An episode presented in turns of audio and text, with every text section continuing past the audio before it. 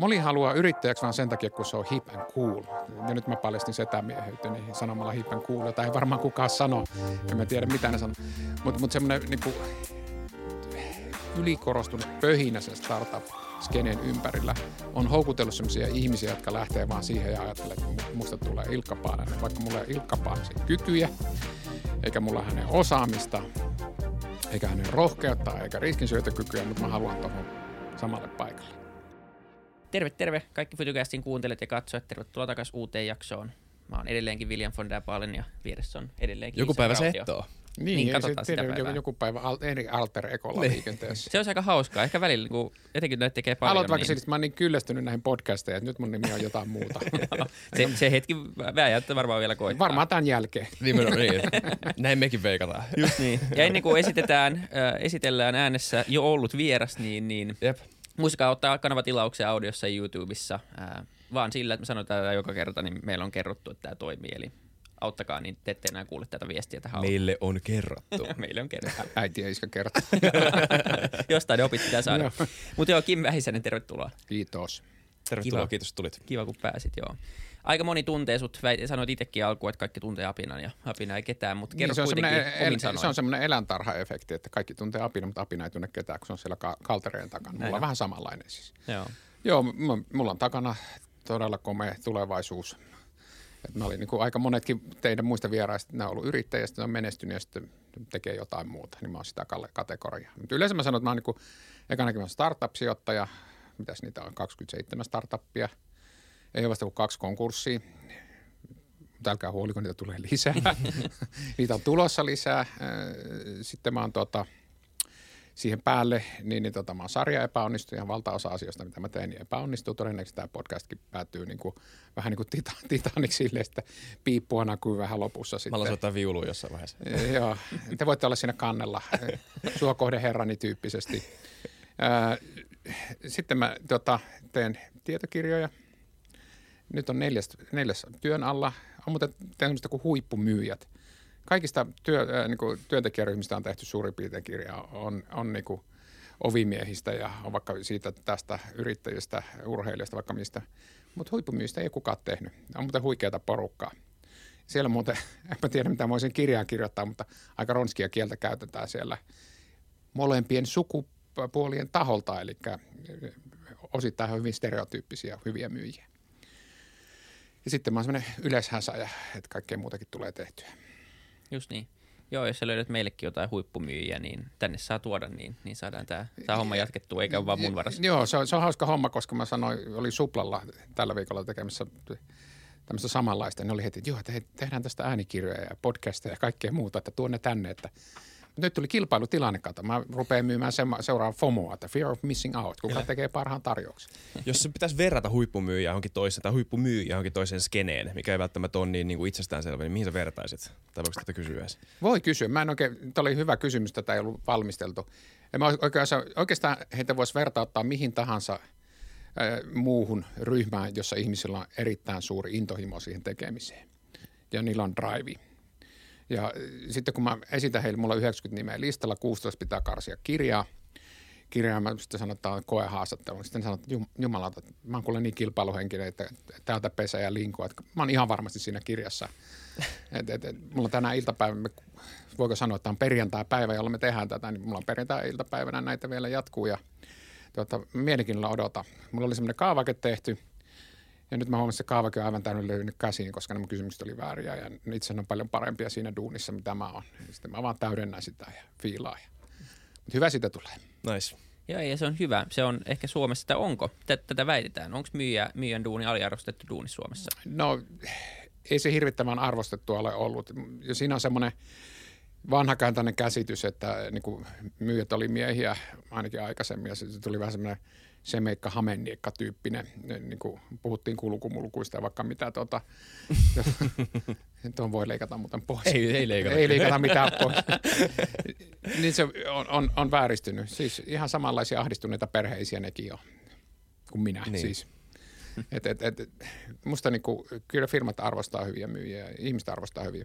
Ja myyjähän on kumminkin palvelija. Kyllä te tiedätte sitä, menette johonkin vaikka kuluttajana johonkin kauppaan ja sillä on hyvä myyjä. Menette vaikka katsoa keittiön kaapin ovia. Ja se oikeasti palvelee ja kuuntelee ja miettii ja sparraa sitä ajatusta, mikä sulla on. Niin sä tulet pois sieltä niin kuin vähän niin kuin voima, voimaantuneen, se on hieno sana voimaantuminen. Niin, että, että, niin kuin, että olipa hyvä myyjä. Niin. Ja mulla on tosi sellainen fiilis, että niinku ihmiset, jotka niinku ei kestä sitä, että joku myyjä saa sulle myytyä jotain. On vähän niitä ihmisiä, jotka niinku ärsyntyy siitä, että joku taikuri, että ei osaa niinku keksiä, miten taikuri tekee temppuunsa jollain tavalla. Et niinku siihenkin, siinäkin niinku se, tietenkin niinku, siihen liittyy se, että, että sanoilla yritetään saada aikaan jotain omaa hyötyä tietenkin, mutta, mutta jos sen ymmärtää, kun se lähtee siihen tilanteeseen, niin sehän voi olla vaan monelle positiivinen tilanne. Niin, eikä hyvä myynti ei ole mitään manipulointia, niin. vaan se on nimenomaan palvelemista. Niin, hyvä, hyvä myynti on palvelu siinä, että sä selvität sen asiakkaan tarpeen ja Just sitten näin. mietit siitä omasta tuoteportfoliosta tai palveluportfoliosta. Tuolle asiakkaalle sillä on tämmöinen tarve, sille voidaan, kannattaa myydä tämmöinen palvelu tai tuote. Kyllä. Miten sitten tämmöinen perinteinen myyjä, joka myy, niin kun tulee firmaan myymään, sulla on tuotekatalogi tai sulla on joku tuote ja, ja prosessi vähän niin viilattu ja sä tuut vähän niin kuin siihen pipelineen mukaan myymään versus tämmöinen, niin kuin, mitä itse miettinyt, että, että on, on sitten tämä yrittäjä, omistaja, myyjä, joka on kuitenkin vähän erilainen, koska hän myy sitä omaa ideansa yleensä ennen kuin kukaan on ikinä suostunut sitä ostaa, ennen kuin on mitään prosesseja. Se on, se on vähän erilaista myyntiä. Mutta mulla on ollut se hypoteesi, että nämä ihmiset on firman alkuvaiheessa oikeastaan kaikki, mitä tarvii, koska ilman, että kauppaa on, niin kaikki muu on vähän niin, niin pitää löytää se aina se ensimmäinen asiakas. Ja. Mutta totuuden nimissä on, on hirvittävän paljon Suomessa, tätä ei saa sanoa. Suomessa ei saa näin mitään sanoa, tehän tiedätte, ei saa sanoa mitään. Mutta siis se ei ole hirveän suosittu tota, ää, mielipide. On hirve, hirveän paljon hirvittävän huonoja yrittäjiä. Mm. Et, et niin kuin yksi yrittäjästä 40 prosenttia tienaa alle 2000 euroa ja 20 prosenttia tienaa alle 1000 euroa. Eli käytössä heidän yrittäminen on hyvinvoinnin siirto heiltä heidän asiakkaille. Eli he ei osaa joko myydä tai ei osaa hinnoitella oikein sitä tuotetta tai palvelua. Mutta ne ihmiset monesti on ihan äärettömän hyviä, jos ne menee jollekin muulle töihin. Ja jos multa kysytään, että tarvitsetko Suomi firma, lisää firmaa, ei tarvitse. Sitten on, eikö nyt suuri, suuri tietokirjailija sanoo, että ei, ei lisää yrityksiä. Mä joo, että Suomessa on 180 000 yksi yrittäjät. Jokainen kun palkkaa yhden työntekijän, niin se on 180 000 työtöntä vähemmän. Että, että Suomen ongelma on, että meillä on hirvittävän suuria yrityksiä suhteessa enemmän kuin monessa muussa maassa. Ja sitten meiltä puuttuu se Mittelstand, eli ne keskikokoiset tuhannen hengen firmat, ja sitten meillä on hirmu paljon ihan näitä mikroyrityksiä. Joo. Mm. Niin, niinpä. Niin, ja tämä on tullut esille, Ika Kivimäkikin puhuu samasta asiasta, puhuu nimenomaan tästä Mittelstandin puutteesta, ja sitten meillä oli SAK Sitä on, sitä on muuten, kertoiko että mistä se johtuu? Kerto. No mä haluan kuulla sen väärän vastauksen, kun mulla on oikea vastaus. Kerro, kerro se. Te ette muista sitä? Ei. No niin, mä arvasin sen. Kädeltä. joo, heti, että joo, se kyllä puhuu tästä. Mitä sanoo? Ei mä muista. Tämä on 16 kuvaus tälle päivälle. Mä oon niin helvetin väsynyt, mä haluan kotiin. Kuka sä muuten oot? niin, niin, tervetuloa tänne Tukholmaan. Me ollaan Helsinki. Ah jaa, okei, en mä muistanutkaan. Se on vähän kuin Rolling Stones, että rupeaa vetämään, että mikä stadikka tämä nyt olikaan.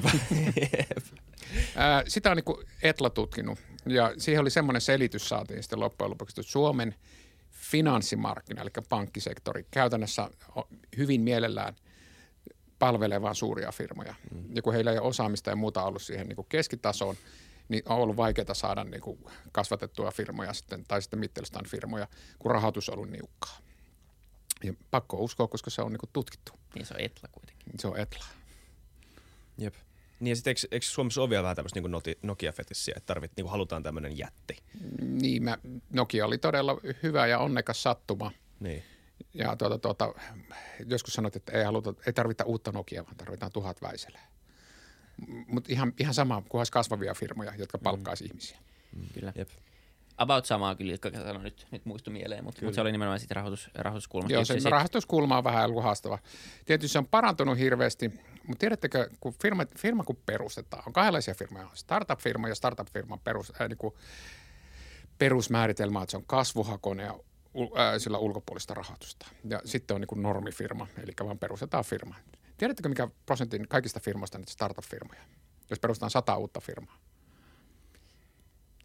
Viisi. 15 prosenttia. Yksi. Yksi prossa. Yksi prosentti. Että jos vuodessa perustetaan semmoinen keskimäärin noin 300 firmaa Suomi, 30 000 firmaa vuodessa, riippuu vähän vuodessa. Jonakin vuonna se voi olla 25 000, jonakin 32 000. riippuu talouden sykleistä ja muusta. Niistä kun katsotaan, että niitä, mitkä oikeasti saa startup-rahoitusta ja noin, niin niitä on joku 300. Yksi prosentti. Mutta sitten kun katsotaan, että miten se julkisuus menee, niin yksi prosentti saa 99 prosenttia tuota, tuosta, palstamilleistä ja niin tuota, mediatilasta ja 99 prosenttia saa yhden. Että jos joku perustaa Nurmijärvelle ää, fysikaalisen hoitolaitoksen tai hierontapisteen tai ää, sanotaan vaikka catering-palvelu, se ei kiinnosta yhtään ketään. Hmm. Mutta se yrittäjä ei ole yhtään vähemmän arvokas kuin se, joka tulee tänne Malmikadulle umtsi, umtsi, umtsi, umtsi. Jep. Niin aika usein arvokkaampi jopa. Ehkä se työllistää vähän nopeammin Niinpä. ja se ei, se ei vedä niin kuin nettonegatiivisesti viisi vuotta ja menee sen jälkeen konkkaan. Vähän karikoiden, mutta siis Joo. kuitenkin. Joo, ja sittenhän se menee, että kun yhden suhde 99 on näin niin karkeasti, 30 000 ja 300, 300 niin tuota, tuota, nämä 300, niin ne kaatuu nopeammin kuin nämä, jotka ei ole niitä kasvuhakuisia startuppia. Mutta viidessä vuodessa kumminkin kuolee tässä helpommallakin trackillä 50 pinnaa ja kymmenessä vuodessa 75 pinnaa. Riippuu vähän tilasta, mm. jotkut sanoo enemmän, jotkut vähemmän. Mutta noin, että, että puolet on viiden vuoden päästä muisto vain. Miten tähän pitäisi suhtautua sitten tähän startup-kulttuuriin? Meillä oli siksi sen Korkman Futucastin kakkosjaksossa ikinä ja hän, hän sanoi, että, että on vähän hyvä, mutta että se näkyy kaikkialla muualla paitsi BKTssä. En ole nyt tutkinut, onko se alkanut näkeä. Eikö me nimenomaan Kivimäki vielä, jos vähän puhuttu, että nyt se vähän alkaa jopa. Joo, Mika Maliran takana, onko teillä ollut se ei, vielä? Ei Ottakaa se, se on loistava mies. Hän puhuu tästä, antaa teille kaikki luvut. Nice. Kaikki luvut, mutta sen, äh, sen mä, merkitsevyys on ollut kasvussa tai on kasvussa startuppien. Mutta siis startupeissa, äh, tätä siis kuvataan Slassin tiloissa, ja Slassillekö? Ää, ei Slassille ei, tätä. Tämä on meille vaan. Teillä on teille vaan, okei. Okay. No niin, niin, niin tota, startup-kulttuurissa on ollut ihan sairas tilanne. Siis se, se meni överiksi. Vuonna 2000, mistä on nyt 20 vuotta, tutkittiin 18-24-vuotiaista 1 prosentti halusi olla yrittäjiä. 1 prosentti. Ja 2015 se oli 20 prosenttia. Eli se oli 20 kertaistunut. Sitten se kävi vähän alempana. Jos en ihan väärin muista, niin se viimeinen oli jo taas vähän yli 20. Moli haluaa yrittäjäksi vaan sen takia, kun se on hip and cool. Mm. Ja nyt mä paljastin setämieheyteni sanomalla hip and cool, jota ei varmaan kukaan sano. En mä tiedä, mitä ne sano. Mutta mut semmoinen niinku, ylikorostunut pöhinä sen startup-skeneen ympärillä on houkutellut sellaisia ihmisiä, jotka lähtee vaan siihen ja ajattelee, että musta tulee Ilkka Paananen, vaikka mulla ei Ilkka Paanasen kykyjä – eikä mulla hänen osaamista, eikä hänen rohkeutta, eikä riskinsyötökykyä, mutta mä haluan tuohon samalle paikalle. Et, et, mä, oon, mä oon huono saarnamies siinä mielessä, että et, niinku tota, mä saarnaan vähän omaa uskoani vastaan. Niin, mutta se on ihan totta. Se on tämä bandwagon-efekti, mikä on niinku urheilussakin. Se on outo niinku tapa ilmaista se. Mä, must, mä haluan, että musta tulee Michael Jordan. Eikä sitäkään tuu Michael Jordania. no, no LeBron James on aika lähellä. Se on aika lähellä. Se on, aika se on, lähellä. se on hyvin lähellä. Niin. Mutta siinäkin niinku on ne palikat, niinku jo, jo ne tar- palikat, mitä tarvii, jos haluaa hyppää siihen peliin, on siellä. Mutta sitten kans se, että tota, et, et susta, sä voit tehdä itsestäsi, mutta ei susta niinku kenestäkään vaan tuu jotain asiaa. Tai sä voi Joo. vaan päättää, että mä oon nyt tämä. Joo, siis mä seuraan koripalloa tosi tarkkaan. Tämä on hyvä analogia. Et, et, kyllä sieltä aina tulee joku Allen Iverson, joka on niin todella lyhyt ja niin. sintti kaveri ja sitten hirveällä duunilla ja varmaan jollakin luontaisella kyvykkyydellä pääsee siihen. Mut, mut, muistellaan, että Jordan pelasi siellä 90-luvun puolivälissä ja sitten on ollut niin kuin 2000-luku ja 2010-luku ja nyt tulee 2020. Ei nyt ihan hirveän usein tule mm. Jordaneita. Niin, niin. niin. Pärjäsiköhän Jordan nykyään yhtä hyvin? Meillä on tämä Kai Kunnaksi, joka puhuttiin ennen lähetystä, tämä ei tullut mihinkään, mutta tota, että miten Gretzkil menisi nykyään. Kai Kunnas ainakin sanoi, että ei mitään jakoa. Joo, en no, tiedä, onko koripallossa sama efekti. No koripallo oli todella paljon ronskimpaa peliä silloin, kun sitä pelattiin silloin miten Jordan voitti viimeisen mestaruuden, 96 Joo, se oli. Kun Rodman pelasi sitä. Niin, niin, niin, se on tosi, se on niin kuin jääkiekko voi olla räkäkiekkoa, niin se oli räkäpalloa. Et nythän pelataan todella paljon siistimpiä. Teku tulee todella paljon helpommin ja niistä koiruuksista, mitä vaikka Rodman tai joku muu teki, niin pääsisi kyllä todella nopeasti suihkuttelemaan. Niin, niin tota, vaikea on, siis pelaajat on oman aikansa niin. mm, lapsia, näin. mutta muistakaa se, että siihenkin aikaan maailman parhaat koripalloilijat pelas NBAissä. Jep. Maailman ehdottomasti kovimmat. Niin, eikä tarkoitus viedä mitään keneltäkään pois. Ja se on tietyllä tapaa, se on ehkä vähän turha analogia tietyllä mieltä tai niin kuin vertaus, koska... Niin. Sitä, se on semmoinen termi kuin tuota voittajan häpäsy. Eli kun joku on jossakin hyvä, niin s- sitten joko aikalaiset tai jälkikäteen sanotaan jotain. Esimerkiksi tähän, mehän tiedetään kaikki, että Mannerheim oli homo, koska joku väittää mm. niin. Mutta se on ihan tyyppi esimerkki voittajan häpäisystä, että kun voittaja voittaa jotakin, niin sitten keksitään myöhemmin, että se on käyttänyt dopingia tai no siihen aikaan Jordanin aikaan ne oli niin surkeita ne koripalloilijat, että niin. kuka tahansa pärjää. Oli se niin kuin Larry Birdkin, ei sekään hirmu huono koripalloilija ollut. Et, et, et, oli hänellä kovia kundeja vastassa niin kuin oman ajan. Niin. Et, muista jälkikäteen spekulaatio. Se on vähän niin kuin rupeisi, että no, iskelmämusiikki on paskaa, mutta jazz, se on hienoa. Niin, tai silloin kun Kim Väisen oli yrittäjä, niin silloin oli helppoa. Nykyään on vaikeaa. No itse asiassa näin, näin muuten oli. Tuota. en, en tiedä pärjäisinkö enää. Mikä on muuttunut? No esimerkiksi se, että miten valmistaudutaan, miten tehdään dekkejä. Siitä on tullut hyvin paljon ammattimaisempaa. Jengiä todella paljon koulutetaan pizzaamaan. On niin esiintymiskoulutuksia, on dekin tekemiskoulutuksia. Ja uskokaa tämä, älkää myös startup-sijoittajat ovat ammattimaistuneita. Ja se on semmoinen jännä homma, mitä ei, ei moni tiedä, mutta tikettien määrä, määrä tai siis tiketin koko, eli sijoituserän koko, on puolittunut kymmenessä vuodessa. Joo. Mutta niitä tehdään enemmän. Eli sijoittajatkin ammattimaistuneet, että toimitaan aina syndikaatissa, kun toimitaan syndikaatissa, etsitään muita. Ja sitten se firma saattoi ennen saada vaikka yhdeltä henkilöltä 200 kiloa, nyt se saa neljältä ihmiseltä 50 kiloa. Mutta mikä siinä on parempaa sitten, että sulla on neljä ihmistä, joilla on jonkunnäköinen intressi auttaa sitä firmaa. Ennen oli vain kaveri veti 200 kiloa tuosta, kun on pinkkakunnossa, niin 200 voi heittää pöytään. Että hei yritä. Nyt tulee neljä ja ne kyselee vaikeita kysymyksiä, joku menee hallitukseen ja sitten kun tarvitsee introja.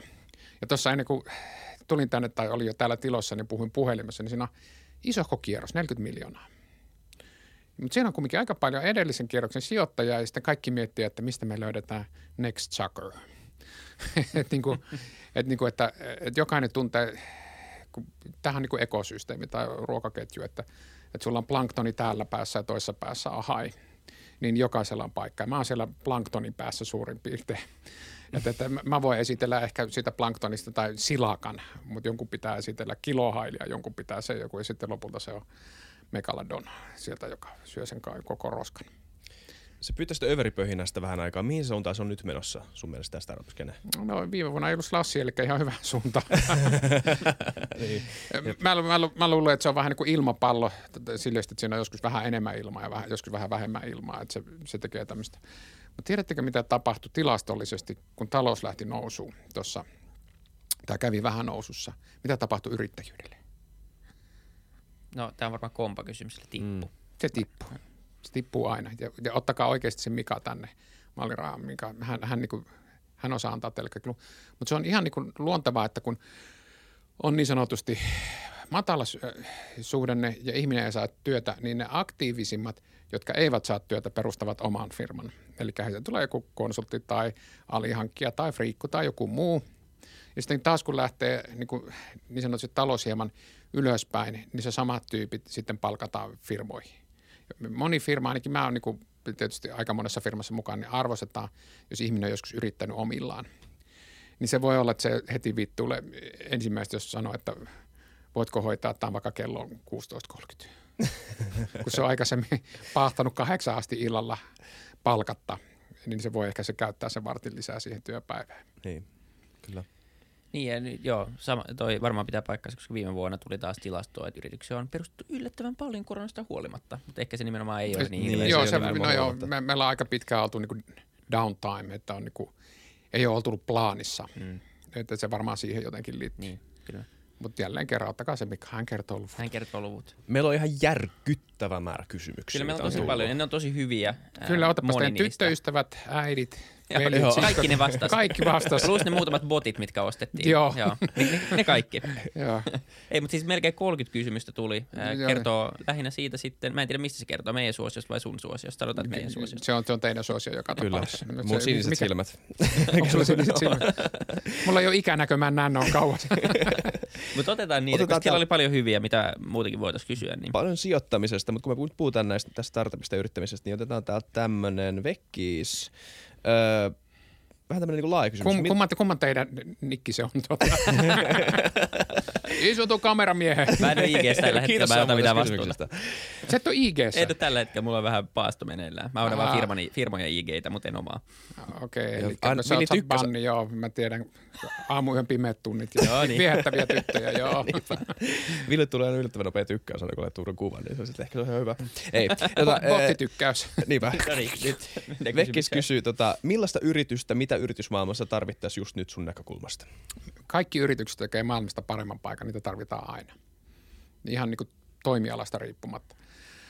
Se kuulostaa tosi naivilta. Jos joku sanoo, että mä perustan firma ja yritän tehdä maailmasta paremman paikan, niin kaikki naureskelevat, aha, kyllä on, nyt on me naisia luettu. Mutta oikeasti, että jos sanotaan, että, että perustat jonkun firman, joka parantaa materiaalitehokkuutta.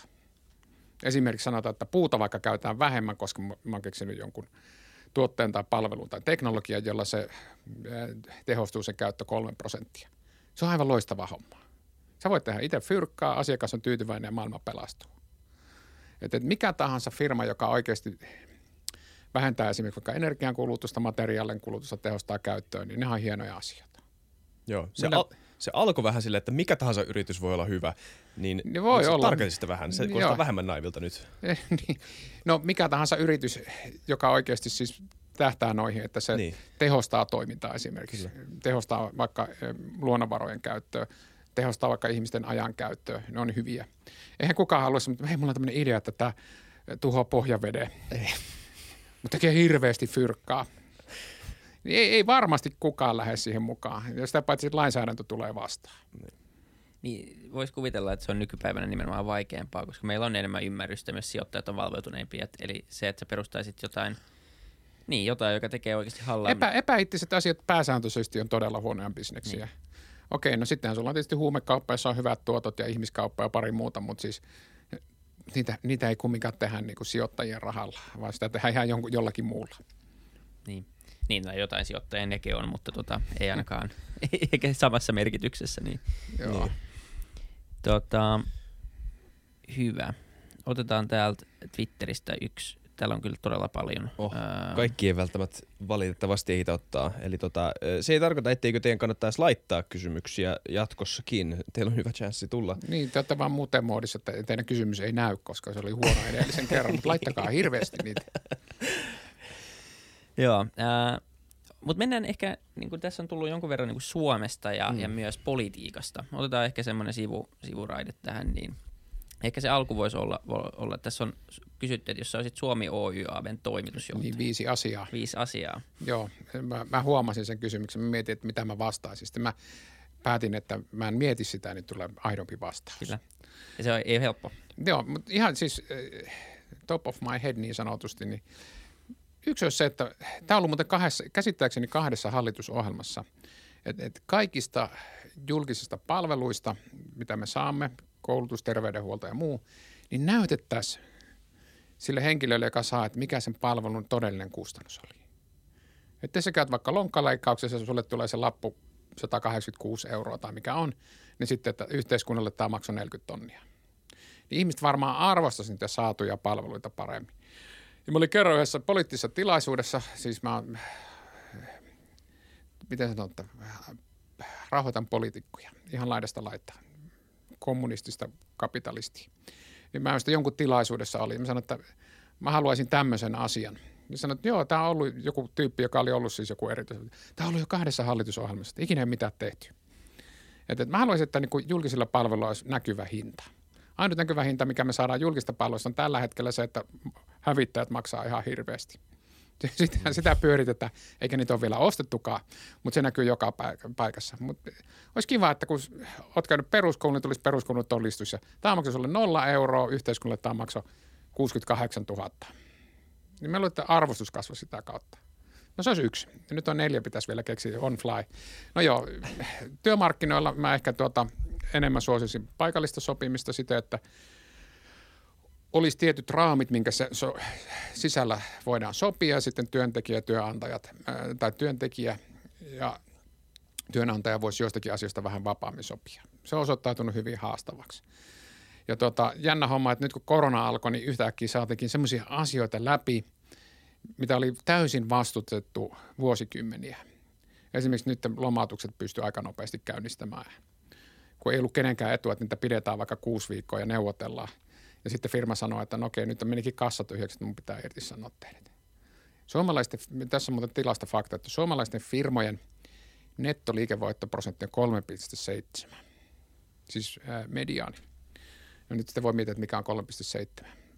Se on aivan sama, että jos firmalla on kaksi viikkoa täydet menot keskimäärin, mutta ei, ei, tota, ei ollenkaan tuloja, niin kuin monien palvelualan yrityksiä ja ravintoloita on. Että jos sulla on kaikki menot kaksi viikkoa, mutta ei ollenkaan tuloja, niin sä putoat miinukselle, eli sä teet tappiota. Eli puskuri on kaksi viikkoa. Että se kertoo vähän siitä, tuota. joo, missä me oltiin menossa? Kakkosessa. Oli, joo. Kyllä. Joo. Ne kolme, kolme viimeistä pitäisi niinku keksiä. En, en edes yritä keksiä. Okay. Mut ehkä voisin sanoa, että toi työperäisen maahanmuuton helpottaminen siten, että ei mene neljästä kahdeksaan kuukautta, kun veivataan niitä papereita. Et, et mä olin todella pettynyt, kun Jyri Engelströmin puoliso potkittiin pois Joo. Suomesta. Sillä oli jäänyt johonkin lappuun väärään kohteen rasti, että hänellä ei ole lapsia tai jotain muuta. Mä olin niin vihainen sinä päivänä, että mä päätin, että mä rupean äänestämään perussuomalaisia. Ja jos joku on seurannut Twitter-feedia, niin meillä on hyvin yksipuolinen suhde perussuomalaisten kanssa, koska pidän heitä pääsääntöisesti ihmisvihamielisinä. Ja toiseksi he pääsetään niin helpolla, että kun heillä on vaan, ennen heillä oli kaksi agendaa, se oli maahanmuutto, nyt heillä on kaksi agendaa, se on maahanmuutto ja uhriutuminen. He ovat oppinut sen uhriutumisen ihan yhtä hyvin kuin kaikki muutkin laidat. laidat mutta, mutta miksi, miksi mä vihastun siitä on se, että mikäli me ei haluta hänen kaltaisia, niin sen Engströmin puolison kaltaisia ihmisiä Suomeen tai tehdään se äärimmäisen vaikea, ei oteta ketään. Niin. Sanotaan, että nyt kukaan ei pääse. Ei rakkauden vuoksi, ei opiskelun vuoksi, ei työn vuoksi. Ei oteta ketään. Piste. Siinä oli kolme. Kaksi muuta voitte lähettää mulle Twitterissä – niin mä keksin ne kaksi muuta vaikka väkisin. Sä voit, ää, joo, sä voit äänittää puhelimella joku. Mutta toi on todella hämmentävä toi viimeinen se kohta. Ka- Siitä pitäisi tehdä varmaan Sekin on ollut käsittääkseni, se on ollut useammassakin hallitusohjelmassa. Ei sillä ole tapahtunut mitään. Mm. Ehkä se on deep state. Nyt se on deep state, kato tuota. no, jos se, no itse asiassa keksitään joku tämmöinen, että Herttoniemeläisen tota, pizzerian kellarissa tapahtuu kauheita. Joku tämmöinen meidän pakko keksiä, että siellä on deep state, johdetaan sieltä käsi. Kyllä, SDP on jotenkin tämän takana. Mä asun aikaisemmin Herttoniemessä, niin mä en mene mitään. Sä oot ollut siellä. Aa, tai sitten no oli niin. jotain, että, että, että Amerikka, amerikkalaiset soitti Migrille ja sanoi, että päästäkää Katrina takaisin tänne, me halutaan se. Joo, se tekee aika hyviä juttuja täällä niin. meille. Tota. En tiedä, mä olin, mä olin hyvin pettynyt. Kyllä, Kyllä. samaa mieltä. Ja vastaavanlaista on niin kuin Ilkka Paananen puhunut tässä kauan pettävästä, vaikka tätä näkee tätä keskustelua enemmän ja enemmän. No, ja... se ei tapahdu mitään. Ei nimenomaan, mm. se on se hämmentävä asia siinä. Se on semmoinen hiljaa virtaadon, että tuhat sivua eikä mitään tapahdu. To, mi, mistä tuo johtuu? Onko ne, ne liinat vaan liian pitkin, ne byrokraattiset tota, ne, kiekurat? Että niin jossain vaiheessa öö, vaan... vaan öö... Olen antanut itselle se kerrottavan, että tämä on samaan vertaisuusperiaate että kun Supercellille tulee huippuohjelmoja, ja sitten siinä on humanitaarisista ja rakkauden ja kaikista muista syistä on 3000 paperia, niin se, se ihminen, joka tulisi tänään töihin ja rupesi maksamaan Suomeen hyvin paljon tuota, tuota, verotuloja, niin se menee sinne alimmaisiksi, koska meidän pitää olla tasavertaisia kaikille. Eli me käsitellään ne 5000 mm. ensiksi ja sitten saat se 5000 ensimmäinen. Ja sitten kun se pino on korkea, niin siihen tulee – aika, niin kuin menee aika.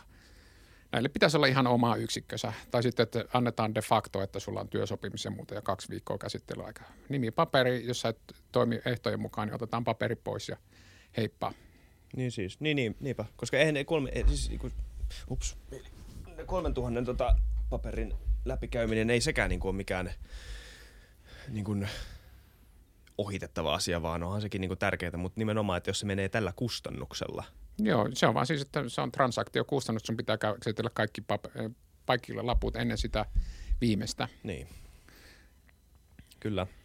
Tuossa oli pari kysymystä myös siitä, että ähm, sun omaan politiikkaan osallistumisesta, että ootko osallistumassa vai kiinnostaa mä, olen, mä olen tästä monta Domberingin pulloa vetoa, että en koskaan tule olemaan ehdolla missään vaaleissa, missä ihmisten pitäisi minua äänestää. En koskaan. Saadaanko menepullat?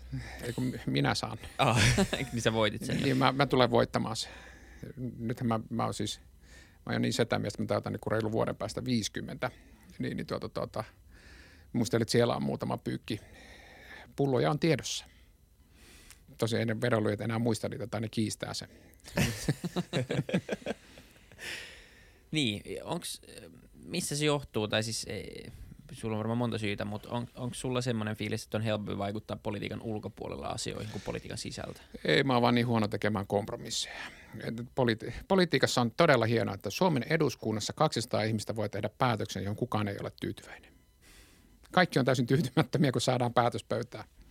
Ja sitten politiikassa sun on hyvin paljon tehtävä sun omien arvojen vastaisia asioita. Että niin kuin edellisellä hallituskaudella, kun siellä oli persut – Kepu ja kokoomus. Niin kokoomus seisoi rintarottingilla maakuntauudistuksen takana, vaikka jokainen kokoomuslainen tietää, että tämä on täysin väärin. Mutta kun politiikka on kompromissipeliä, niin tuota, sun pitää tehdä kompromissi.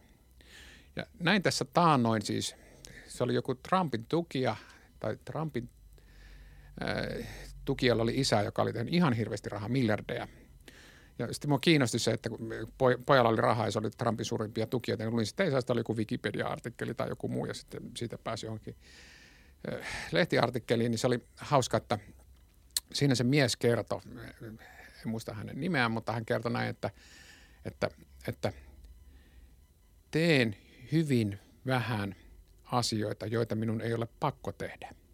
Ja sitten oli se toinen laini oli, että, että on hyvin vähän asioita, joita en voi tehdä. Niin, niin tuota, tuota, musta se oli aika hyvin summattu hänen tilanteensa. Itse pyrkisin samaan, mutta mä teen hyvin paljon asioita, joita mä en halua tehdä, niin kuin esimerkiksi podcastia. Niin, kyllä. Tervetuloa, me voidaan kutsua Sturseen koko ajan. se on kiinnostavaa. mä otan täältä IGstä taas. Juhis mitä mieltä oot yritysten myynneistä ulos Helsingin pörssistä? Näivettyykö pörssi? Niin, varmaan siihen joku syy on olemassa. Mm. Mutta tämmöinen niin isompi, isompi kuva on tämä, että sanotaan, että on hirveätä, kun suomalaisia firmoja myydään ulkomaille. Jotkut on todella niin kuin, hyvin ovat devastated englanniksi sanottaisiin. Mutta sieltähän tulee niin rekkalasteja ja laivalasteja rahaa, joka monesti sitten investoidaan kotimaan sisällä. Ja se on ihan normaalia talouden kieltokulkua. Niin pitkään kuin me ei ihan täysin taannuta tytäryhtiötaloudeksi, niin se on ihan fine. Ja se, että jos pörssi ei ole mielenkiintoinen paikka, se on pörssin ongelma. Mutta toisaalta, että jos tulee tikkurilla ja lyödään 113 prosentin preemiota, mikä ikinä se onkaan, niin, niin tuota, hulluhan se, joka ei myy. Ja varmaan ne paasikivet keksii sille rahalle käyttöä täällä kotimaassa ja muualla hyvin vähän suomalaisia, siis mun käsitys, mä kumminkin tunnen jo jonkun miljardöörinkin henkilökohtaisesti ja sata miljoonareita aikamoisen määrä, niin harvalla heillä on tämmöistä Larry Ellisonin niin kuin kulutuskäyttäytyminen. Eli he, heillä pitää olla välimerellä helvetimoinen jahti. Ei vaan, että monet niistä jatkavat, se raha kiertää taloudessa, niin sijoittaa erinäköisiin suomalaisiin firmoihin, aloitteleviin ja kasvaviin firmoihin. Mutta se, että jos pörssistä kaikki ostaa pois, niin onhan se jollakin ajan välillä, ajanjaksolla ongelma. Tai sitten pörssi on tehnyt duunissa huonosti. Sitä kannattaa kysyä pörssisäätiöltä. Hmm. Niin, kyllä. Sä vaan suosittelet muita tänne, että sä pääsisit pikkuhiljaa pälkämään Niin, yleensä on se loukkaa niin juontajan ei kutsuta uudelleen. Että mä olin niin. joidenkin poliittisten puolueiden tilaisuuksissa puhumassa. Kaikissa käyn kerran. Kun yleensä mä en niin laula sitä virttä, mitä he haluaisivat laulettavaa. Jonkunnäköistä niinku outoa nautintoa me saadaan tästä, en tiedä. Joo, ei, sä et ole vielä, mä en ole ainakaan, mulla ei vielä niin, niin, niin semmoinen ollut, mutta ehkä sä säästän siihen loppuun. Että... Joo, joo, kattokaapa some tämän jälkeen. Viikon huonoin nauhoitus. Ja ylivoimaisesti. joo. Kyllä. Tota, täällä on muita juttuja. Tässä on tullut muutama kysymys. Tota, ää, mikä sun tavoittele? Tässä on Toni, Toni ja sitten Bitcoin-logo Profeetta. Joo. Niin, niin mä tota... vihaan bitcoinia. Mä kävin sitten keskustelua, en mä vihaa sitä. Mä en vaan ymmärrä. Joo, mä voin selittää tämän jälkeen. Joo. Mutta tota, ähm, Mulle selitettiin jo siitä, että se ei ole mitään, mitään tekemistä lohkoketjujen kanssa, kun mä luulin, että se oli lohkoketjujen kanssa tekemistä. Osittain, niin, mutta mut se ei ole se, mihin se potentiaali perustuu. Mutta tässä oli ainakin Toni Bitcoin, profeetta, niin, niin kysyi, että mikä sun tavoite on sun sijoittamisella. Ehkä tämä nyt koskee startup-sijoittamista, mutta myös laajemmin ylipäätänsä sijoittamista. Niin, ehkä mä jakan, mä oon sen Jekyll and Hyde sijoittaja. Mulla on siis hyvin vähäisen riskin juttuja, jotka tuottaa melko tasaisesti niin kuin pääsääntöisesti kiinteistöä tai metsää tai jotakin muuta. Ja sitten on tämä rock and roll puoli, joka on niin kuin näitä startuppeja. Niin, niin se, oikeastaan se, se vähäisemmän riski on se, että, että, että niin kuin olisi taloudellista turvaa, turvaa tulevaisuudessa ja tuota, tuota, ää, joskus jäisi eläkkeellekin. Itse asiassa pitäisikö muuten jäädä eläkkeelle? Tän jälkeen, tai tämän aikana. Itse asiassa vaikka tämän, tämän nauhoituksen jälkeen. Joo. Mä vaan ilmoitin, että mä eläkkeelle. Mä en ole enää missään. Perutaan meidän jakso, mennään kahvelle. niin, ja, ja tämä oli viimeinen. Niin, tämä oli niin kuin, että that's it, että nyt mä jään eläkkeelle. Niin se on ehkä semmoinen niin kuin, turva ja varmuus. Mutta sitten se rock and roll puoli, niin kyllä siinä mun mielestä se, että mä pystyn olemaan mukana startuppien perustamisessa tai niiden kasvamisessa, niin, niin tota, se ei ole velvollisuus, se on etuoikeus. Kaikki ei pysty siihen. Ja onhan niitä hirveä määrä ja kahdeksan numeroinen summa siellä kumminkin rahaa kiinni. Niin, niin tuota, tuota, osittain kai se on semmoinen niin kuin, vähän niin kuin syntymävamma. Et, et niin kuin, nyt mä oon lähtenyt sille tielle, jos olisin tosi järkevä, niin mä tekisin pelkkää indeksisijoittamista hyvin pienillä kuluilla. Aamulla vaan katsoisin, että paljon se eilen nousi. Sitten venyttelisin, mitäköhän tänään tekisi. Tietysti kun mulla on pienet, tai pienet ja pienet lapset on jo koulussa, niin hän pitää, pitää saada kahdeksas kouluun, niin ei se ole sille, että voi niin kuin herätä, herätä silloin, kun huvittaa, vaan tänäkin aamuna painittiin puurot naamaa ja lapset auto, puuro jäi muuten kesken, eli välipalakeksillä mentiin. Tuosta varmaan saa lastensuojeluilmoituksen, mutta ei, ei ne kuuntele näitä ohjelmia. Niin, niin tuota, tuota, mutta sen jälkeen, kun ne on koulussa, niin voisi olla, että ei tekisi mitään. Mutta mut se pääsääntöisesti ihmisille ei käy hyvin, jos ne ei tee mitään. Ja varsinkin sitten, jos on, on semmoista vielä sisäistä, en nyt hinkua, paloa, virtaa, mikä se sitten onkaan, niin, niin tuota, tuota, mulle ei tee hyväksi olla tekemättä mitään. Että, niin kuin, tuossa kävi joku aika sitten, mulla ei ollut niin NS-projektia, niin mä rupesin vertailemaan käsisaippuita. Siis mä tilailin käsisaippuita Amazonista ja muusta, että maailman parhaita käsisaippuita ja sitten mun vaimo sanoi, että nyt on pakko saada itsellesi joku projekti, koska hän ei jaksa näitä käsisaippua prokkiksia. Mm. Filippeen äh, Lavender on paras käsisaippua. Okay. Erittäin hyvä, erittäin hyvä. Mä en tiedä näitä mun ilmeisesti, mutta siis olin kysymässä. Joo, se, se on, on, on, muitakin hyviä, mutta se on niinku testatusti paras. Selvä. Hyvä tietää, että ei ollut turhan autosta taaskaan. Ei, se maksaa 35 euroa pulloa, että tota, no, mutta se kestää pitkään. Hei, mä se on heitän, kuin Fire, se kestää ikuisesti. mä heitän sulle tämmöisen tota, sirpale-pommin. Miksi Kim Väisänen tuntuu vihavan köyhiä ja AY-liikkeitä? No ja vielä kuka kysyy. Ö, ö, Valtteri. Valtteri. Ketäs, kenekäs Valtteri? Mä... tota, ensinnäkään mä en ole, hän on, hän on keksinyt tämän omasta päästään ja tämä sirpalepommi tussahti niin sanotusti. Äh, vihaa köyhiä. Ei, ei, ei, ei voi pitää paikkansa. Okay. Siis tota, tai sitten pitäisi, niin kuin, Suomessa on kumminkin äh, periaate on se, että syyttömän ei tarvitse tuota, todistaa syyttömyyttään, Kyllä. vaan syyttäjän pitää todistaa syyllisyys. Joo, mä en tiedä, mikä tämä perustelu tästä taustalla on. Sitä ei tässä, tullut. tässä siis nimenomaan käytetään verbiä, mik, äh, miksi tuntuu vihaavan. Tuntuu. No tunne on väärä hänellä. Valtteri mm. tuntee nyt väärin. Okei. Okay. Sä oot, Valtteri voi tuntea edes mitään, mutta intensiivinen te- terapia kyllä sut parantaa. Et vuosia kun käyt junnaat siellä, kuule, niin sun äitisuhde tulee kuntoon. Okay. Mutta siis mä en vihaa köyhy, köyhiä, mutta mä vihaan köyhyyttä siinä mielessä, että jos ihminen, ihmiseltä puuttuu, tai ihmis, ihmisillä ei ole niin rahaa edes perustarpeisiin, niin se, rom, se käytännössä ihminen, ihmistä ei tule toimintakykyinen, tai siis se toimintakyky häviää. Että jos sun pitää niin päivästä toiseen taistella siitä, että saat ruokaa tai muuta. Ja tästä on niin erittäin hyviä, niin ihan se näkyy niin muistan, että kolmanteen polveen asti voidaan, niin kuin tuota, köyhyys ja nälkä voidaan niin kuin ihmisen aivoista todentaa, että sulla on ollut alaspäin semmoista. Se, että meillä olisi esimerkiksi toimivampi työmarkkina ja korkeampi työllisyysaste, niin, meillä olisi paljon vähemmän köyhiä. Ja jos meillä on vähemmän köyhiä, niin meillä on enemmän voimavaroja, ja enemmillä voimavaroilla me voidaan auttaa paljon enemmän tuota, niitä, joita oikeasti pitää auttaa. Ja Suomessa, Suomessa on muuten, kävi maanpuolustuskurssi, johon teitä ei tule koskaan kutsumaan. Tuota, tuota, tuota, niin, siellä ne julkaisi erittäin hyvää julkaisua. Siellä on niin Suomen parhaat kirjoittajat. Niin, niin, tuota, sieltä luin tämmöisen, että Suomi on oikeasti maailman ainut valtio, jossa on kansalaispalkka. Sitten mä, että voiko tämä pitää paikkansa? Sitten mä luin sen. Niin se oli hyvin perusteltu. Suomessa on toimeentulotuki, joka, tuota, jonka kaikki saa tarvittaessa.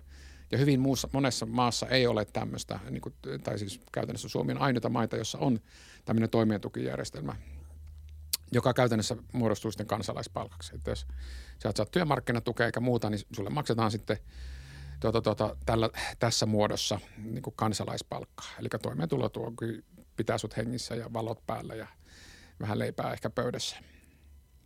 Niin, niin tuota, tuota, se oli hyvin avaava kokemus. Mutta sitten, että mitä enemmän me saataisiin ihmisiä niin kuin jonkunnäköisen toimielijaidun pariin, sitä vähemmän meillä on köyhiä. Ja sitten mitä tulee AY-liikkeeseen, olen menossa keskustelemaan Ilkka Kaukorannan, joka on SAK pääekonomisti yhteen toiseen podcastiin muutaman viikon päästä. Tarvitaanko Suomessa ää, ää, tuota, tuota, AY-liikettä? Mä en missään tapauksessa vihaa AY-liikettä. Heillä on aivan loistava historia. Heidät vaan pitäisi niin päivittää tähän 2000-lukuun. Pitäisi tehdä niin kuin, mikä se oli, Matrix Reloaded. Niin pitäisi, niin kuin heidät pitäisi päivittää tähän päivään. Ja, ja se ei oikein, siihen ei oikein käy silleen, että on niin firmoja, jossa kaksi ää, liittoa tappelee keskenään sen yrityksen työntekijöistä ja riita on niin, kuin niin sanotusti jäsenten väline.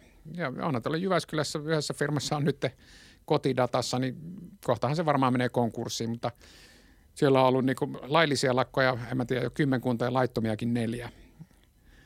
Et vaikka on sanottu, että firma, työmarkkina, tuomioistuin sanoo, että he voivat olla kaupalliliiton jäsen, mutta toinen liitto sanoo, että ei käy. Me halutaan heidät meille. Ja ihan järjettömiä tilaisuuksia, mutta siinähän taistellaan loppujen lopuksi vallasta. Ja se ihan työnantajapuolen tai korporaation ihan yhtä syyllisiä. Heillä on hirmu hyvin käynyt se, että, että, että meillä on yksi partti, jonka kanssa me keskustellaan, että kun me ollaan työnantajajärjestö ja sitten työntekijäjärjestö, me voidaan Helsingin etelärannassa, siellä on muuten Palasen erittäin hyvä ravintola, niin Palasen kabinetissa ollaan lounastettu ja päätetty, että mikä on Utsijoella Penan ja Jorman firman, äh, tuota, tai Penaan työnantaja Jorma töissä, niin mikä heidän tuota, tuota, työ, palkankorotustaso tulee olemaan ja millä tavalla tehdään töitä, vaikka he voisivat ehkä joistakin asioista sopia paljon paremmin keskenään. Niin, niin tuota, kyse on vallasta. En vihaa ketään. Viha heikentää sydämistä voimakkaammankin, laulaa Freud, Marx, Engels ja Jung. Kannatti kysyä. Kannatti kysyä. Niin, ja tuohon köyhyyteen liittyväksi se on itsestäänselvyys tietyssä mielessä, niin, niin on tehty testejä esimerkiksi Hollannissa, että köyhyys – tai köyhyyden isoin syy on, tai niin kuin se, missä siitä ei päästä pois, on köyhyys. Tämä on niin kuin vähän lattea, jos se sanoo noin, mutta heti niin. kun on annettu ää, rahaa ihmisille, ihan pieniäkin määriä, ja saatu niin asunto alle, niin sitten se on lähtenyt, tosi moni on päässyt siitä ihan omin voimin pois. Ja ehkä tämä on ehkä se Suomen idea ää, meidän yleisen asumistuen ja, ja toimeentulotuen kanssa, mutta ehkä sitä pitäisi pikkasen päivittää vaan – ää, tälle vuosituhannelle tai tälle vuosikymmenelle, jotta se toimisi vielä ehkä vähän tehokkaammin. Niin, se ei olisi kannustinloukku siinä mielessä. Joo, kannustinloukku on ihana sana. Mä luulin, että se on unohdettu täysin. Tuota, mutta tosiasiallisesti ongelmahan ei ole siis se, että perusturvan taso, vaan se ongelma oikeastaan tulee, että sulla on niin alimpien matalapalkkojen duunit ja perusturvan taso. Että jos ne on hyvin lähellä toisiaan, niin, niin tota, onhan se sille, että joillekin ihmisille – työllistymisen efektiivinen marginaaliveroaste on 80. Et niin kuin, sulla on nolla töitä ja sitten menet sata töihin, niin käytännössä niin jää hyvin vähän enemmän käytettävää rahaa. Niin sitten joku voi sanoa, että no tämä on helppo homma, että nostetaan niitä alimpia matalapalkkoja. No siinä taas tulee, että yleisesti ottaen palkat on jollakin tavalla suhteessa työn tuottavuuteen ja siitä, että joku on valmis maksamaan. Käytetään kaikki tuntee siivoustyö varmaan kaikki halutaan, että siivoustyöstä siivoja voisi saada 30 euroa tunti. No sitä ei vaan kukaan enää osta sitä 30 euron tuota, siivoustyötä. Jos työntekijä saa 30 euroa siihen, sivukulut, kaikki muut, se muuttuu mahdottomaksi. Et, et, et, se on ikuista taistelua se niin kuin, perusturvan taso ja tuota, tuota, ää, alimpien palkkaluokkien välinen ero. Ja hauska, hauska ja hauska. Aikoinaan nostettiin ää, siis takueläkettä sadalla eurolla. Ja se takueläke on todella surkea. Mä muista, olisikohan tällä hetkellä kuin 700 euroa. Niin Vatti, joka on valtion tota, niin kuin talouden tutkimuslaitos, tutkia, että mitä tapahtuu, kun nostetaan tyyliin, mä en muista, olisiko se ollut silloin 500-600 euroa. Mitä tapahtuu työmarkkinoilla? Yksi selitteen johtopäätös oli se, että säännöt, että johonkin tutkimuskirjallisuuteen verrataan, oli, että työmarkkinoilta puut, poistuu 6000 ihmistä. Sadalla eurolla. Voitte ajatella, että kukaan ei Suomessa elä 600 eurolla. Se on täysin mahdottomasti. Se on pakko saada asumistukea ja toimeentulotukea ja näin päin pois. Sillä, että nostetaan ton verran. Ja meillä oli perustulokokeilu, joka päättyi siis, se ensinnäkin oli jo niin kuin lähtökohtaisesti huonosti tehty, eli verotusta ei otettu huomioon ollenkaan. Eli sait sen perustulon, vaikka tienasit miten paljon tahansa siihen päälle. Eli se, ei, se oli vähän jo tutkimuksellisesti huono, huono lähtökohta. Ja kaikki, jotka on saarannut tähän asti, että kun perustulo tulee, niin ihmiset tekee enemmän töitä. Tuli ensimmäisen vuoden tulokset ja huomattiin, että ei jumalauta – että ihmiset teki töitä niin kuin enemmän, oliko tunnin viikossa tai jotain. Se kumminkin perustulo taisi olla joku 600 euroa. Sen toivot, että kun tämä on kaksivuotinen kokeilu, että sillä seuraavana vuonna tapahtuisi isoja asioita. Ei tapahtunut. Jos olette huomannut, Suomessa perustulo keskustelu on täysin hävinnyt. Se on poistunut, koska tajuttiin vaan se, että, että perustuloa ei voida niin kuin tuota, millään tavalla perustella työllisyysvaikutuksilla. Mutta ihmiset, jotka oli perustulokokeilussa, heidän elämän laatu nousi. Ja mä uskon, että, että tässä tilassa on nyt neljä henkeä. Jos kaikille annetaan kuussa 600 euroa lisää, niin aika monen meistä, no mulle se ehkä vähemmän, mutta teille ehkä vähän enemmän, niin, niin tuota, tuota, teidän elämänlaatu nousee. Joo. Joo, ei, si- kuka, ei, en mä usko, että tässä kukaan huone tai kukaan kieltäytyisi siitä. Se on ihan selvä No asia. mä voin sanoa, että mä en ota sitä tarjota. Että Et, et silloin varmasti jollakin enemmän, muulla enemmän käyttöä. Et, et niin kuin, t- talouden dynamiikka on todella mielenkiintoinen. Mm. Ja se on kyllä harvinaisen totta, että jos tarjotaan johonkin todella monimutkaiseen ratkaisu, monimutkaisen ongelman yksinkertainen ratkaisu, se on yksinkertainen ja todennäköisesti väärä. Just näin. Joo, tämä on ihan hyvä nyrkkisääntö, vaikka sitä niin aina voi yleistää kaikkeen. Kyllä. Tässä on DF tai at dec-future kysyy, että mikä on seuraava iso trendi kryptojen jälkeen? Ei puhuta nyt kryptoista, mutta mikä on seuraava iso trendi? Kryptojen poistuminen on seuraava iso trendi. Mä, mä, kieltäydyn, mä kieltäydyn kommentoimista asioita, että mä en ollenkaan ymmärrä. Okay. Mutta siis nyt kun katsoo, mitä osakemarkkinoilla tapahtui vuonna 2020, ja sitten kun sitä on yritetty tutkia, tietysti tulevaisuudessa viiden vuoden päästä tiedetään tosi paljon paremmin, mitä vuonna 2020 tapahtuu koronavuonna, niin oli se, että osittain osakkeekurssien nousua selitti se, että kaikki urheilutapahtumat ja kaikki urheiluvedonlyönti poistu. Jengi latasi sitten Robin Hoodin ja rupesi tekemään samanlaista petsaamista osakkeilla. Ja osa on petsannut siis samalla tavalla kryptoilla. Että niin raha on painut painu sitten tuota yhdestä kohteesta toiseen kohteeseen. Mutta kuten sanottu, että Vesa Putton on erittäin hyvin tota, ää, niin kuin, mun summaston ää, ää, kryptovaluutat, että, että niin pitkään kun bitcoin ää, mitataan dollareissa eikä päinvastoin, niin, niin tota, voimme olla jotain mieltä, että kumpi on parempi valuutta. Niin siinä hetkellä, kun se kääntyy, niin, niin sitten maailma on, Vesa maailma on muuttunut. Kuka, kuka sanoi tämän niin kuin päinvastaisen? Olisiko ollut? Eilen. Eilen Marko joo, Viinikko. Marko Viinikko Voimakoulun perusta. Tota, Markon kanssa asutaan samalla kadulla ja katson, että olemme ainakin, jos ei muuta hyviä tuttavia, ehkä jopa ystäviä. Ja käymme Markon kanssa aina tätä keskustelua. Mutta hän on, onko hän ollut täällä vieraana? Hän oli eilen, ei ole julkaistu vielä, mutta okay. Tuota jossain vaiheessa tulee niin. jakso ulos. Olen nostanut Markolta monta kiloa kultaa. Kyllä. Et, et, niin kuin, hän tietenkin kauppamiehenä, hän on hyvä kauppamies vielä, mm. niin hän myy on Kyllä. On. Tosi semmoinen sanota, että don't get high with your own supply, sanoo huumekauppiat. Ne, niin kuin, on hyvä, että innostuu omista asioista, mutta ei kannata innostua liikaa. Mm. Ei, ja tasapaino kaikessa. Varmaan niin kuin jatkossakin tapahtuu nyt mitä tahansa pörssissä tai maailmanmarkkinoilla, niin se, että on, on asioita eri paikoissa, niin se viisaustuskin minnekään poistuu. Että ei mitään mitä, sellaista niin, asiaa, missä kaikki pitäisi olla koko ajan kiinni. Mutta näittekö, mitä tapahtui, kun Biden tuota, valittiin presidentti, mitä tapahtui Yhdysvaltain pörssissä? Joo, Nasdaq. Jep. Piu, piu korkeimpia nousuja koskaan. Mm. Siis tota, tietysti se taas dumpaat kaksi triljoonaa markkinoille niin kuin julkista rahaa, tai siis painettua rahaa, niin kyllähän se johonkin vaikuttaa. Mä oon odotellut inflaatiota, mutta näköjään saan odotella vielä, että mm. mitä ei tapahdu. Oliko viime vuoden loppupuolella oltiin EU-tasollakin, taidettiin olla jonnekin kunnan ihan 0,3 prosenttia deflaatiossa. Joo.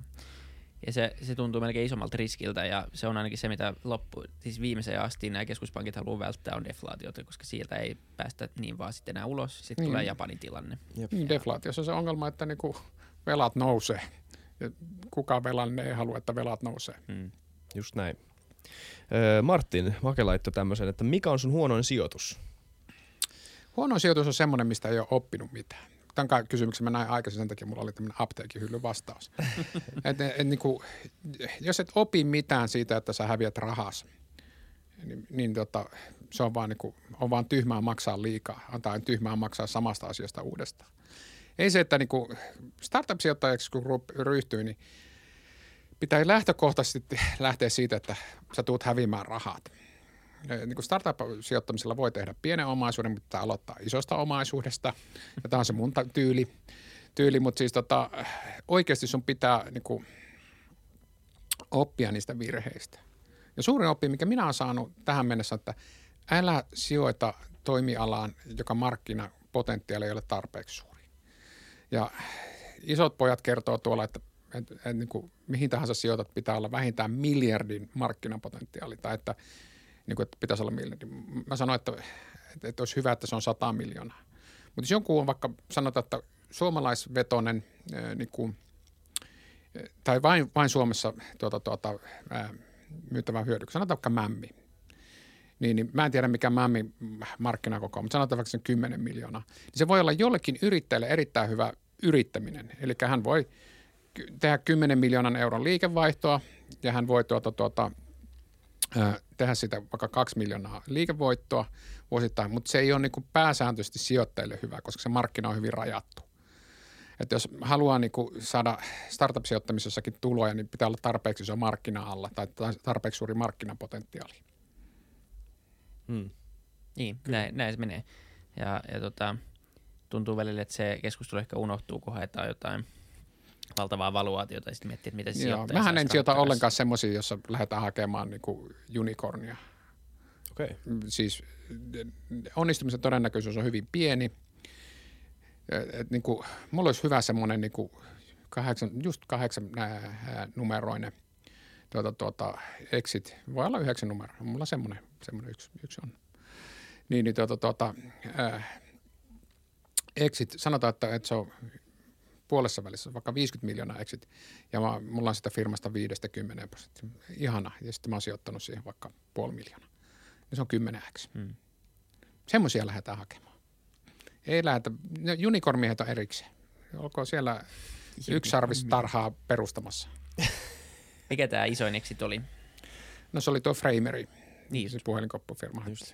Se, se, on tunnettu. Se on niin, ollut, se on hieno tarina kyllä. Joo, ja se on ollut jo verotiedoissakin. Että niin siis sitäkin, jos joku niitä katsoo. Joo. Tota, otetaan vielä, Joo. ei kysytä, että how much is the fish. Kiitos, Mä näin sen. kiitos ajatteleva Norsu. Kyllä sä saat vastata. Mutta jos sä haluat vastata Joo. siihen, niin jotain joku vielä. How much is the fish? It's scooter. Joo. Äh, okei, no otetaan tämmönen. Äh, Tämä on, tää on puhuttanut, puhutti viime vuonna. Äh, niin, no sä oot paljon mukana startupeissa. Tämä on Markuksen kysymys. Markuks 921622146. Kannattaa vaihtaa nikkiä. Ää... On muuten helkkari hyvä nikki. Mikä sun nikki on? 921621. Mutta mitä mieltä sä oot siitä, että koronatukea jaettiin niillä parametreilla, joilla sitä jaettiin? Minä olen kirjoittanut tästä talouskriisi.fi-sivustolle. Ja mun mielestä sitä tehtiin yksi iso munaus. Me ei olisi pitänyt ihan apinoida tuota, Tanskan malli. Tanskassa oli, että mikäli saat tuota kustannustukea tai koronatukea, millä nimellä se siellä Tanskassa olikin, niin sulle tuli osingonjakokielto. Mä en ole ihan varma, että oliko se vuosi vai kaksi. Mutta mut, mut sillä osingonjakokielolla, mitä mä lämpimästi olisin itse halunnut nähdä, niin olisi se, että, että ne, jotka hakee sen 100 kiloa, silloin kun se oli 100 kiloa, nythän voi saada enemmänkin, ihan vaan varmuuden vuoksi. Ja monesti on sellainen firma, jolla on niin tarpeeksi resursseja, sanotaan, että sulla on liikevaihtoja vaikka toistakymmentä miljoonaa, sulla on jo aika monen liike on yleensä sata ihmistä töissä, on erinäköisiä funktioita, niin sulla on kyvykkyys tehdä niitä hakemuksia tai kyvykkyys ostaa hakemuksen tekijöitä. Ja maksat siitä sitten vaikka success feetä seitsemän tonnia, se lienee varmaan niin kiellettyä, mutta maksat jollekin seitsemän tonnia, että saat sata tonnia. Ja sitten sulla on joku höpö, höpö hanke, johon kanssa pystyt niin jyvittämään ne kulut, ja sä saat sen, ja sitten sä maksat niin sen rahan kumminkin viime kädessä ulos, ulos osinkoina.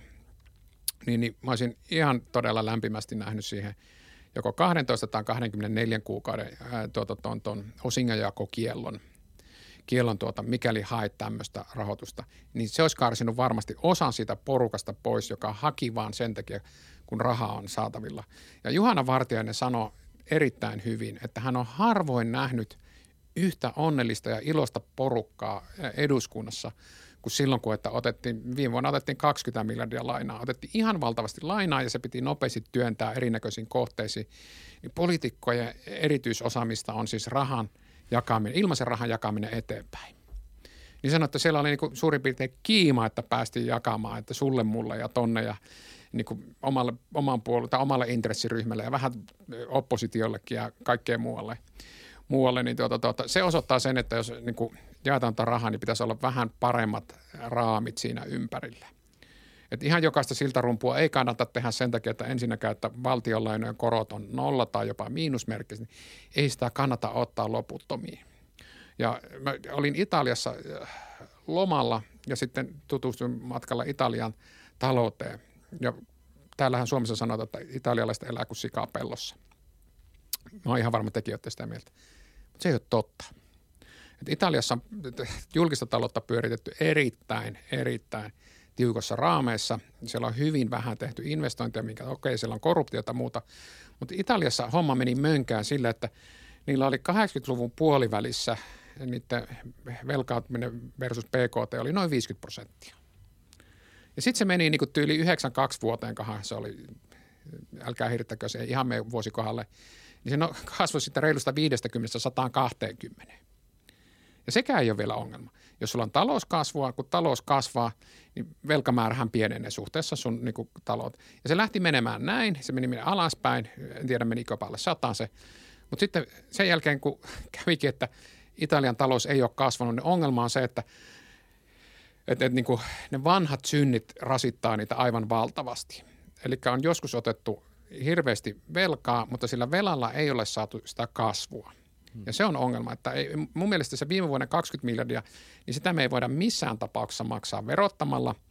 Et niin kuin esimerkki, että eh, solidaarisuusveron tuotto, eli siellä ihan niin kuin tulo, siis ansioverotuksen ylimmässä päässä, niin se tuottaa joku 60 miljoonaa voi olla, että nykyisin ottaa vähän enemmän, mutta silloin kun se tuli, se oli 60 miljoonaa. Vertaapa se 60 miljoonaa 20 miljardia, että monta sataa kertaa se menee sinne sisään. Eli sä tämmöisillä jutuilla voit tehdä sitä.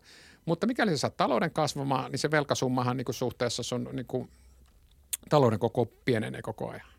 Ja mä olin ennen todella velkapuritaani firmoissa ja valtiossa, että, että niin kuin, ää, ei velkaa. Ja nyt mä oon ymmärtänyt, että velka ei ole ongelma – mikäli esimerkiksi vaikka firma kasvaa, että firma ottaa vaikka 100, 100 prosenttia versus firman liikevaihto velkaa. Mutta sitten jos firma kasvaa tuplaksi sillä, niin sittenhän sitä on enää 50. Ja sitten se kasvaa taas tuplaksi, niin se on yksi neljäsosa. Ja sitten se, se velka, velka muuttuu niin merkityksettömäksi. Että se, että niin kuin viime vuonna ostettiin 20 miljardia velkaa, tänä vuonna 10 miljardia, sillä ei ole loppujen lopuksi hirveätä merkitystä, jos paitsi jopa niin puolan tässä yhteydessä velanottoa. Mutta se ongelma on se, että jossakin vaiheessa se velkaantuminen pitää lopettaa tai pitää saada voimakas talouskasvu. Jos ei saada kumpikaan, niin sitten se on ongelma, että Suomi lähti suhteellisen alhaista velkatasosta. Että se menee, okei, se menee 60, menee 70, 80. Kohta se huitelee siellä yli 100 prosenttia. Ja sitä on ihan niin kuin empiiristä näyttöä, että ne, joilla on yli 130 prosenttia velkaa versus PKT, niin yleisesti ottaen niissä maissa ei mene hyvin, paitsi sitten on Japani, jossa sillä on yli 200, 200 prosenttia, mutta japanilainen velka on maan sisäistä velkaa. Ja siinä mielessä ei ole ulkopuolisia velkoja, että se jo helpottaa sitä. Mutta siis jos otetaan velkaa, pitäisi saada kasvua. Jos saadaan kasvua, niin sitten se ei ole ongelma. Jos ei saada kasvua, se on todellinen ongelma.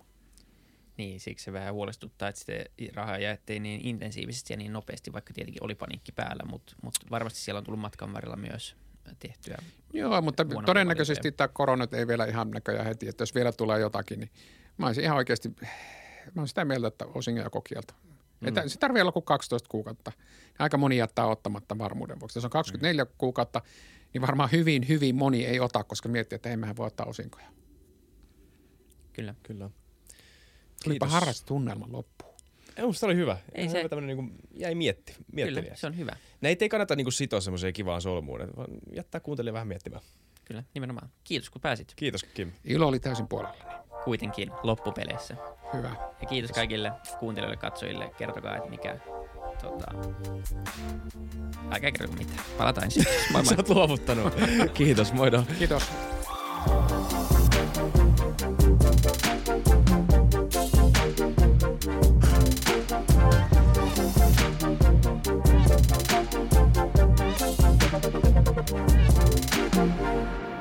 Kiitti kaikille kuuntelijoille, yhteistyökumppaneille ja FutuCastin koko tiimille.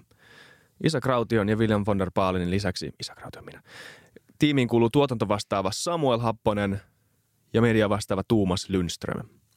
Ja kiitos Niko Noanalle tästä upeasta tunnaribiisistä, joka on mukana Lululandissa. Seuratkaa mitä somessa nimimerkillä FutuCast, millä tahansa podcast-alustalla ja niin ja saa arvostella. Mielellään. Thanks.